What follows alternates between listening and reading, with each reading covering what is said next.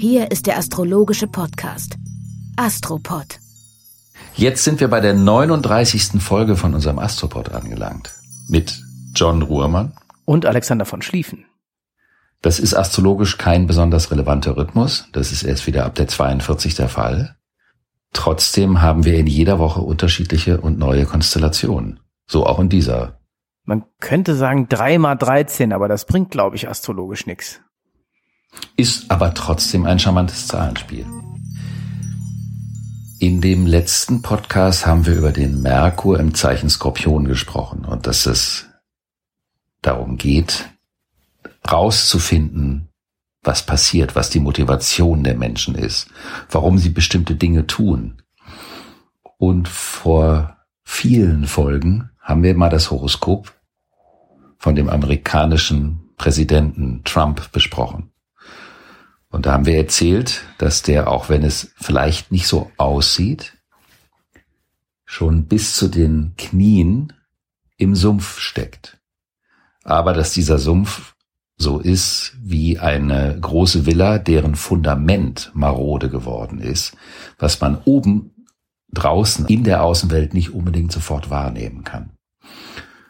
Und relativ pünktlich zu dem Übergang von Merkur von der Waage in den Skorpion, also das Trüffelschwein-Phänomen, kommt plötzlich diese ganze Steuerproblematik dieser Person in die Sichtbarkeit, nämlich dass er 73 Millionen Steuerschulden haben soll und dass er Steuer hinterzogen hat, was ein hochinteressantes Phänomen vor dem Hintergrund der bis zum Knie im Sumpf steck ist. Aus der astrologischen Perspektive wäre das aber noch nicht das Ende des Sumpfes. Aber ich habe selber ja auch nicht unbedingt damit gerechnet, dass Punkt zu dem Übergang von Merkur in den Skorpion so etwas plötzlich in die Sichtbarkeit kommt. Und das Ganze auch noch natürlich vier Wochen vor der großen Wahl. Ja, am 3. November ist die spannende US-Präsidentenwahl, die im Jahr 2020 sicherlich einen nachhaltigen Effekt auf die ganze Welt haben wird, weil eine der, naja, im Prinzip gibt es eine große Supermacht, die USA und vielleicht noch die Chinesen. Und äh, diese Person, die dort gewählt wird und gewählt wurde, hat eine Menge Impact auf die ganze Welt gehabt. Und die Trumpsche Politik, die vielfältig in der Kritik steht, ist ja mit dieser Persönlichkeit verbunden die ja auch als Unternehmer nicht unumstritten ist. Und äh, verschiedene Geschäfte von Donald Trump gingen ja gut, andere überhaupt nicht gut. Und äh, die Enthüllungen der vergangenen Tage sind nicht verwunderlich im Rahmen eines US-Präsidentenwahlkampfs, weil es ja auch in Amerika beziehungsweise in den USA ein großes politisches Schauspiel ist. Anders als unsere Wahlkultur in Europa geht es ja da richtig zur Sache. Ich bin nicht geneigt, ihn eine Persönlichkeit zu nennen. Ich nenne ihn eine Person. Das reicht mir.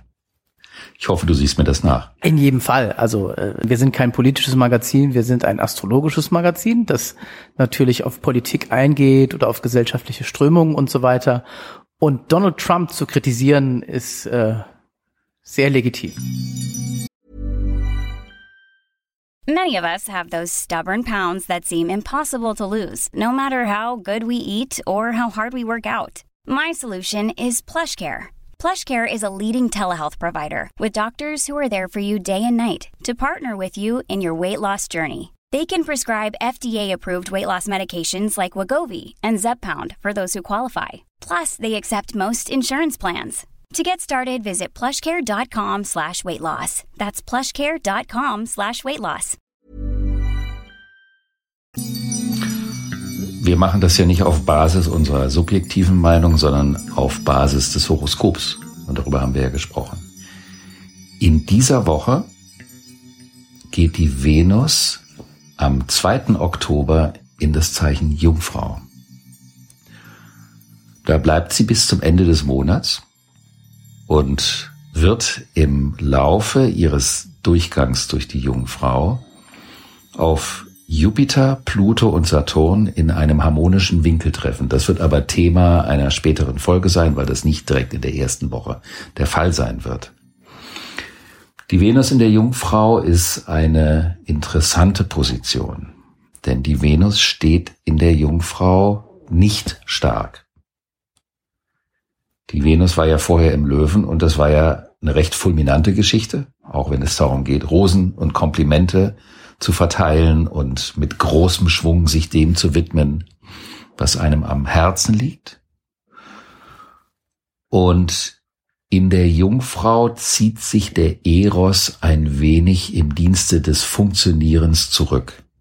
Das heißt, der Eros blüht nicht so richtig. Das heißt nicht, dass wir im Oktober für das Liebesleben eine saure Gurkenzeit haben. Aber es geht mehr um die praktikablen Seiten des Miteinanders als um die erotisch sinnlich lebensfreudigen Festivitäten. Ich dachte immer, bei der Jungfrau geht es auch um eine emotionale Beziehung zu Dingen. Wir sprachen auch im Zusammenhang mit der Jungfrau über eine emotionale Ordnung. Kannst du das nochmal verdeutlichen, warum gerade in der Jungfrau äh, die Venus diesen Effekt hat? Weil die Jungfrau darauf achtet, dass jeder einzelne Teil Kraft seiner Funktion dem großen Ganzen, also dem nächstgrößeren organischen oder dem nächstgrößeren Organismus dienlich ist. Und wenn man über das Empfinden redet, wenn dein Partner dann auf die Idee kommt, dir deine Klamotten zu bügeln, liebevoll, und das kann die Frau für den Mann genauso wie der Mann für die Frau tun, oder das Kopfkissen nochmal extra zu mangeln, damit es besonders gut riecht und angenehm ist, das wäre eher eine Entsprechung der Venus in der Jungfrau, als zu versuchen, den anderen äh, auf unwiderstehliche Art und Weise zu verführen und rumzukriegen. Das heißt, es kann ein Akt der Liebe sein, der vielleicht nicht unmittelbar erotisch ist, der aber trotzdem Zuneigung in sich trägt und der auch für eine Beziehung auf lange Sicht gesehen von Bedeutung sein kann. Also das heißt, wenn man seinen Partner in praktischen Dingen unterstützt, ihm bestimmte Dinge abnimmt, den Müll runter oder rausträgt, je nachdem, wo man wohnt, vielleicht sogar, wenn man im Souterrain wohnt, nach oben trägt, dann ist das auch ein Akt der Liebe. Das hängt ja von der Intention ab. Aber es hat eben mit dem Eros im ursprünglichen Sinne nichts zu tun. Es geht also um die Dienstbarkeit in der Liebe, was definitiv natürlich auch etwas mit den Emotionen zu tun haben kann. Okay, der Eros ordnet sich quasi unter dem, naja, jede Beziehung ist ja auch ein Angebot an das Gegenüber, jetzt nicht im Sinne von Markt und Nachfrage, sondern darin liegt ja auch der Wert in einer Beziehung, in der gegenseitigen Unterstützung. Okay, das habe ich verstanden. Naja, man kann sich das hinsichtlich des Eros vorstellen. Also es geht entweder darum, dass man sich von Agent Provocateur ein Dessous zulegt oder eine praktikable Sportunterwäsche, damit man beim Jogging sich wohlfühlt. Es geht also um das Praktische mehr als um das Prinzip der Verführung. Ich möchte die Venus in der Jungfrau nicht denunzieren, aber die Venus ist gemäß ihres erotischen Naturells in der Jungfrau schlicht und ergreifend schwächer gestellt. Deswegen sagt man auch in der äh, traditionellen Astrologie, dass sie sich dort schwach befindet, dass sie im Fall sich befindet, so nennt man das. Wohingegen sie im Gegenzeichen Fische erhöht ist, veredelt, weil es da um die Sehnsucht nach der größten universellen Liebe und nach dem größten universellen Eros geht.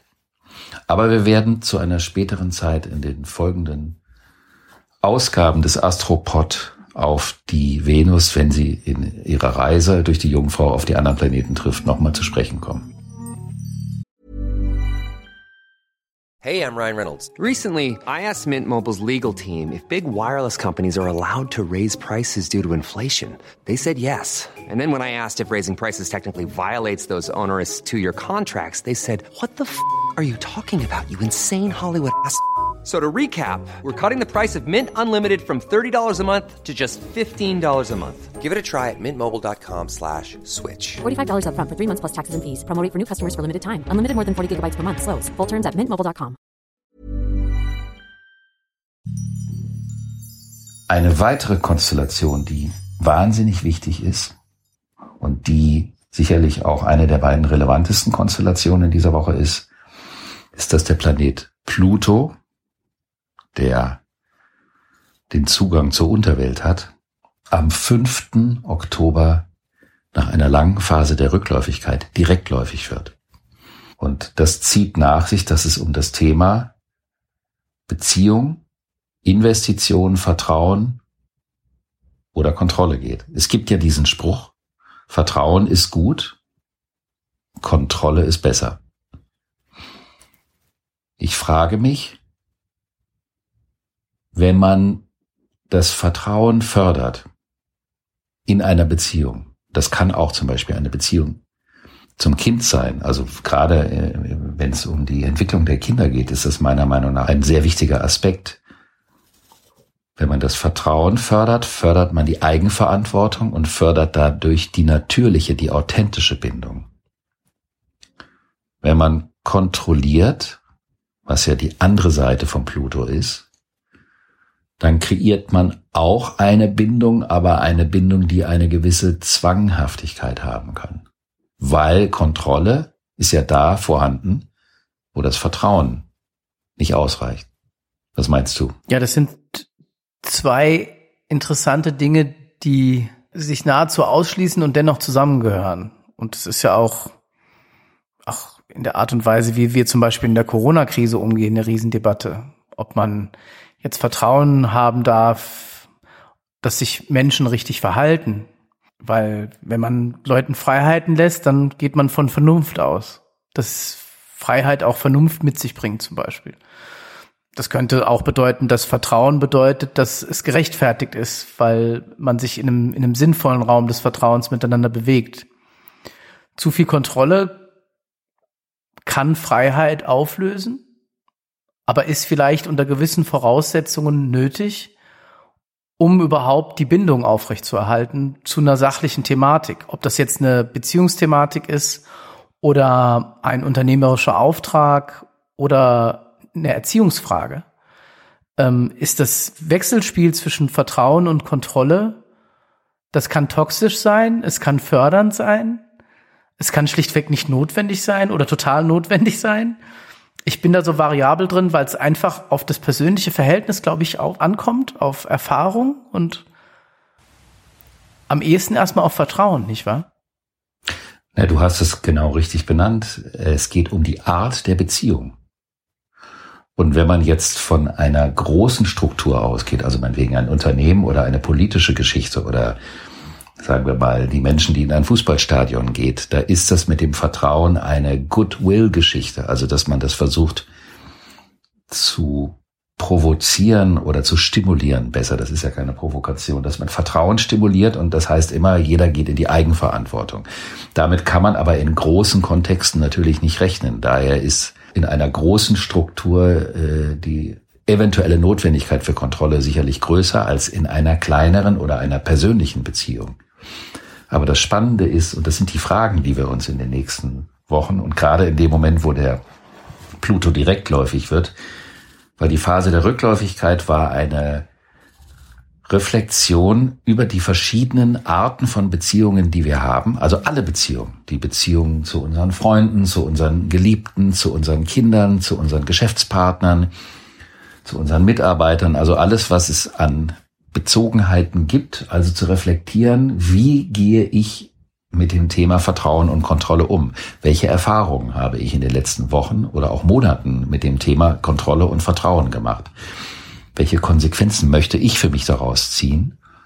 Und wie kann ich ab dem Zeitpunkt, nämlich ab dem 5. Oktober in die Zukunft hinein, für mich entscheiden, wo ich in der Lage bin, Vertrauen zu inspirieren und nicht kontrollieren zu müssen. Und wo geht es nicht anders?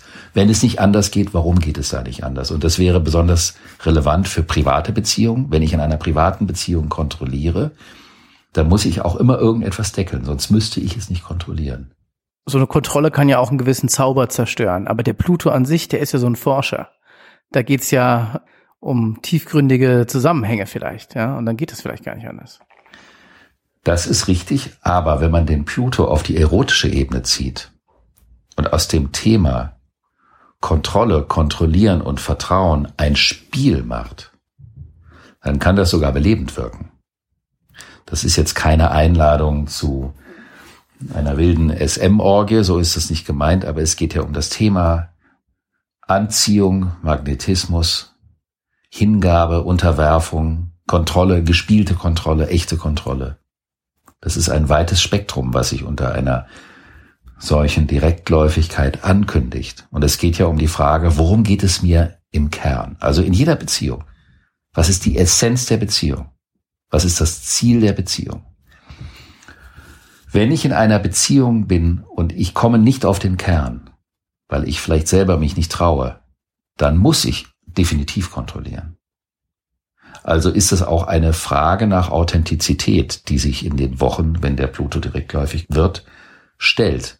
Was natürlich auch gerade, wenn man das jetzt mal auf die große Plattform der Politik überträgt, natürlich einiges noch mehr in die Sichtbarkeit bringen kann an Verstrickungen oder an nicht authentischen Beziehungen, die dort draußen in irgendwelchen Netzwerken vorhanden sind, aufzeigen kann. Um wieder zu Donald Trump zu kommen, es könnte sein, dass er nicht unbedingt er die besten Fakten zur Verfügung hat, sondern vielleicht andere bessere Fakten, die zu Schwierigkeiten führen können. Oder vielleicht auf zwischenmenschliche Beziehungen, die vielleicht neu sind, doch mal auf den Grund zu gehen, ob man quasi auf dem richtigen Dampfer ist. Dieser Mensch hat den Pluto im Verborgenen, was in der Kombination mit seinem Löwe-Aszendenten und dem Mars da drauf, wo ein ego-betonter Dominanzanspruch gelten wird, ein eindeutiger Indikator dafür ist, dass er mein, aus dem Verborgenen, also aus dem, unter Umständen sogar aus dem Hinterhalt oder im Geheimen manipuliert. Aber dieser Pluto wird in den nächsten Monaten auch von dem Überraschungskandidaten Uranus ein bisschen aus der Reserve gelockt. Also der Vorhang wird gelüftet. Aber das ist ein anderes Thema. Nur daran kann sich auch zeigen, wie geht man mit dieser Thematik um. Es ist eine irrsinnig relevante Thematik. Der Pluto ist ein Planet, vor dem viele Angst haben, aber er ist letztendlich auch der Planet, über den man entscheiden kann, wie sehr man sich auf das Leben, auf sich und auf alles, was man liebt, einzulassen bereit ist. Daher ist dieser Exkurs, den wir hier gerade gemacht haben, nicht als Einschüchterung gemeint. Was hält die Woche denn noch für uns bereit? Der Planet Mars, der uns ja die ganzen Monate auf Trab halten wird, der befindet sich in der Halbsumme zwischen Saturn und Pluto. Das bedeutet, der ist so ein bisschen im Schwitzkasten zwischen den beiden. Das führt zu einem Anstieg der sowieso schon vorhandenen Spannungen auch einer Ungeduld, einem Gefühl, ich könnte platzen, was man aber natürlich auch, wie immer bei diesen starken Konstellationen, durchaus konstruktiv nutzen kann. Aber wenn man irgendeine komische Geschichte zu verbergen hat, dann kann es unter einer solchen Konstellation auch schwierig werden, weil diese Konstellation zwischen Ahndung und dem Versuch des Verbergens durch die Kontrolle sich befindet. Das ist etwas, was länger wirkt und wo die ganzen Themen der letzten Wochen, in denen wir ja sagten, dass diese Spannungen auch die Funktion haben, dass man wachgerüttelt wird und dass man zwischen einer Meinung und einer Haltung zu unterscheiden lernt. Dazu sind diese Konstellationen oder diese Spannungen absolut förderlich. Und daher braucht man davor auch keine Angst zu haben. Aber es ist wichtig zu merken, wenn man selber anspannt und wenn man schneller aggressiv ist als sonst, dass man sich überlegt, was hat das jetzt gerade für einen Ursprung? Worauf bezieht sich das? Habe ich vor etwas Angst? Habe ich etwas zu befürchten? Habe ich etwas ausgelassen? Habe ich etwas verpasst, was ich noch nachholen sollte? Und dafür ist diese Konstellation wunderbar zu nutzen. Wir beschäftigen uns ja viel mit diesen ähm, Zyklen, die die Planeten zueinander haben, äh, die dieses Jahr so besonders sind. Wir haben immer solche Zyklen, aber die Wiederholungen, über die wir gerade sprechen, das sind ja, glaube ich, die, die so diesen 37 bis 40 Jahres Zeitraum haben. Und das war ja auch dann wohl 80, 82 der Fall. Da sind ja einige Dinge passiert, NATO-Doppelbeschluss, äh, politisch ging es auf dem Weg dann zum Ende des Kalten Krieges. Es waren, glaube ich, auch Spannungen zwischen Großmächten, wir sind eigentlich hier wieder in ähnlichen Konstellationen, so nur anders. Und es gibt Zyklen, glaube ich, die wir auch wiederum haben, die in der Finanzkrise ähnlich gelaufen sind wie dieses Jahr. Ist schon spannend. Genau. Dann haben wir am 7. Oktober mal wieder einen deiner liebsten Aspekte, der da wäre. Das ist die Merkur-Uranus-Konstellation. Ich habe mir sogar zwei T-Shirts gekauft. Ein Merkur-T-Shirt und ein Uranus-T-Shirt, die ich versuche bei unserem Live-Podcast-Recording während der Frankfurter Buchmesse, während dem Bookfest auch anzuziehen. Mal sehen, ob ich das hinkriege. Ja, vielleicht sollten wir die auf uns aufteilen. Der eine trägt den einen und der andere den anderen. Das können wir ja alle noch entscheiden. Das überlegen wir uns noch, genau. Merkur im Skorpion steht gegenüber von Uranus im Stier. Und der Uranus im Stier bezieht sich auf einen globalen Wertewandel, um eine, wie Friedrich Nietzsche geschrieben hat, eine Umwertung der Werte, eine relativ radikale Veränderung dessen, was man als relevant und nicht relevant erachtet, was eben vor allen Dingen vor dem Hintergrund des bevorstehenden Luftkönigreichs unglaublich wichtig ist und auch eine wahnsinnig zuträgliche Konstellation ist. Und der Merkur im Skorpion, der ja so ein klein wenig wie so ein Trüffelschwein versucht herauszufinden, worum geht es, was ist wirklich relevant. Der versucht etwas zu verstehen. Und natürlich hat der Verstand, darüber haben wir auch schon diverse Male gesprochen, auch so seine Tücken, weil er eine eigene Gesetzmäßigkeit hat, nach der er funktioniert. Und wenn der auf den Uranus trifft, dann gibt es immer Überraschung. Es gibt also auch für die Schlussfolgerichtigkeit des Verstandes Überraschung. Man kommt plötzlich auf etwas ganz anderes als das, was man gemeint hat, suchen zu müssen. Und das kann einem dabei helfen, die Sicht auf eine gegebene Situation, bei der es um das Thema der Wertigkeit geht, hochinteressant, wenn man vor diesem Hintergrund nochmal das Thema, was wir anfangs besprochen haben, mit diesen Steuerschulden des amerikanischen Präsidenten betrachtet. Da geht es ja auch um Werte. Es geht ja auch um den, seine Beziehung zu dem Wert seines Beitrags zu der Gesellschaft zum Beispiel. Das kann man natürlich noch endlos weiterspannen, das wollen wir ja nicht. Nur um das als Beispiel zu nehmen, auf was für Themenkomplexe diese Konstellation sich beziehen kann. Und sie kann einem helfen, im Alltag eine festgefahrene Meinung plötzlich zu revidieren und vielleicht sogar zu erkennen, wo man mit seiner eigenen Wertvorstellung in einer Beurteilung einer Situation zu festgefahren war. Und das kann ja erfrischend sein und das kann durch ein Gespräch mit jemandem kommen, in dem es eine unerwartete Wendung gibt und eine Inspiration zu einer anderen Sichtweise. Hey, it's Paige DeSorbo from Giggly Squad. High quality fashion without the price tag. Say hello to Quince. I'm snagging high-end essentials like cozy cashmere sweaters, sleek leather jackets, fine jewelry, and so much more. With Quince being 50 to 80% less than similar brands and they partner with factories that prioritize safe ethical and responsible manufacturing. I love that. Luxury quality within reach. Go to quince.com slash style to get free shipping and 365 day returns on your next order. quince.com slash style. Ja finde ich zentral. Im jahr 2020 ganz viele sachen über die wir uns einig sind in unserem Wertekanon, die wir erhalten wollen oder die wir neu erfinden wollen, ähm, sind wunderbar. Ich glaube jedoch, dass alle Süße oder alle Verlockung eines ersten Gedankens auch unterlegt sein muss, so mit wer A sagt, muss auch B sagen. Also wenn ich das will, dann muss ich aber auch bereit sein, zum Beispiel dafür zu kämpfen oder an anderer Stelle etwas zu ändern.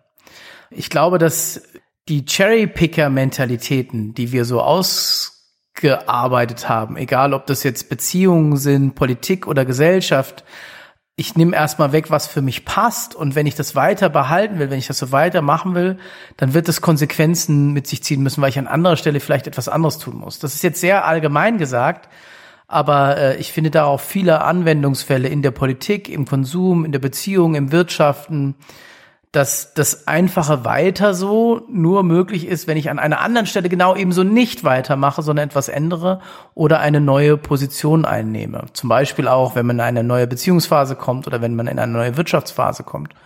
Glaube ich, kommen wir allgemein in eine neue Phase.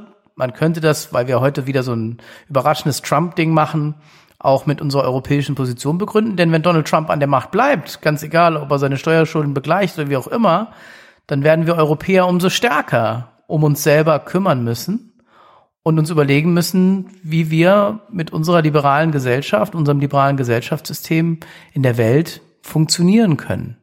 Und das wird nur so gehen, indem wir uns genau überlegen, wie das belastbar für die Zukunft funktioniert. Und das führt immer zu unbequemen neuen Wahrheiten, weil wir vielleicht mit unseren äh, Präsidenten, die immer standardmäßig kritisch gesehen werden, auf der amerikanischen Seite besser zurechtgekommen sind als die, die sich jetzt nicht mehr so für uns interessieren oder andere Forderungen mitbringen. Das ist durchaus ein spannender Standpunkt und die Cherry-Picker, die werden das im Luftreich nicht so leicht haben, weil die werden gedisst, um das mal in der Sprache der 20-Jährigen zu sagen. Die sind, da werden nicht mehr angesagt sein. Das wird schwierig und ich möchte da vielleicht noch mal eine kleine Vorahnung mit reinbringen, dass das Erscheinen bestimmter ich-bezogener, vielleicht sogar größenwahnsinniger Personen auf der politischen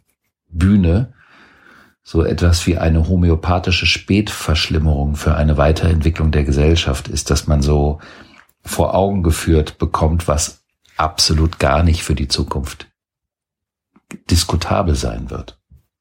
Ja, auf jeden Fall. Also es gibt sicherlich eine Menge Entwürfe, die in der Vergangenheit liegen, ähm, extrem nationalistische Entwürfe, die nichts bei Europa zu bleiben mit Europa zu tun hat, egoistische Entwürfe, die die großen Menschheitsfragen, die auf uns drängen, nicht lösen werden. Also äh, Corona ist ja eine Sache. Wir drehen ja heute ein großes Rad. Als nächstes steht uns der Klimawandel bevor. Das werden wir nur miteinander schaffen, wenn wir gemeinsam Wertekanon finden und einen vielleicht eine neue Sichtweise, ein neues Instrument, um damit umzugehen. Ich wäre nur für das Luftkönigreich dafür, den Begriff Cherry Picker dann zu ändern. A, weil die dann eh äh, keinen großen Stand mehr haben werden und B, weil ich einfach persönlich für mein Leben gerne Kirschen esse. ohne deswegen ein Cherrypicker sein zu müssen. Wir wehren uns ja nicht gegen Genuss und gegen die schönen Dinge. Wir sagen nur, dass man vielleicht versuchen muss, die ganze Wahrheit zu erfassen. Oder zumindest äh, daran zu arbeiten wenn es überhaupt so einen strapazierten Begriff wie Wahrheit benutzt werden darf in dem Zusammenhang. Genau. Und in diesem Sinne danken wir unseren geneigten Zuhörerinnen und Zuhörern mal wieder für vieles Feedback, konstruktives Feedback. Es gibt immer wieder auch Personenvorschläge, aber ich versuche auch die meisten Mails persönlich zu beantworten, wenn das geht. Wir sammeln die alle. Es gibt also ein Wunschordner, wo die alle drin liegen, aber wir müssen das immer ein wenig in Einklang mit den aktuellen Konstellationen bringen, dass das da reinpasst. Und in diesem Sinne wünschen wir eine ganz wunderbare Woche. Genau, und ganz zum Abschluss der 39. Folge des Astropod möchten wir nochmal darauf hinweisen, dass wer am 16. Oktober sich in der Nähe von Frankfurt am Main befindet, uns live treffen kann, nämlich zum ersten offiziellen Live-Recording des Astropod im Walden in Frankfurt am Main, im Nähe der Hauptwache. Wer Alexanders Facebook-Seite kennt, kann dort den Event einsehen und es gibt begrenzte Plätze, also unbedingt, wer Interesse hat, rechtzeitig für diesen Event registrieren.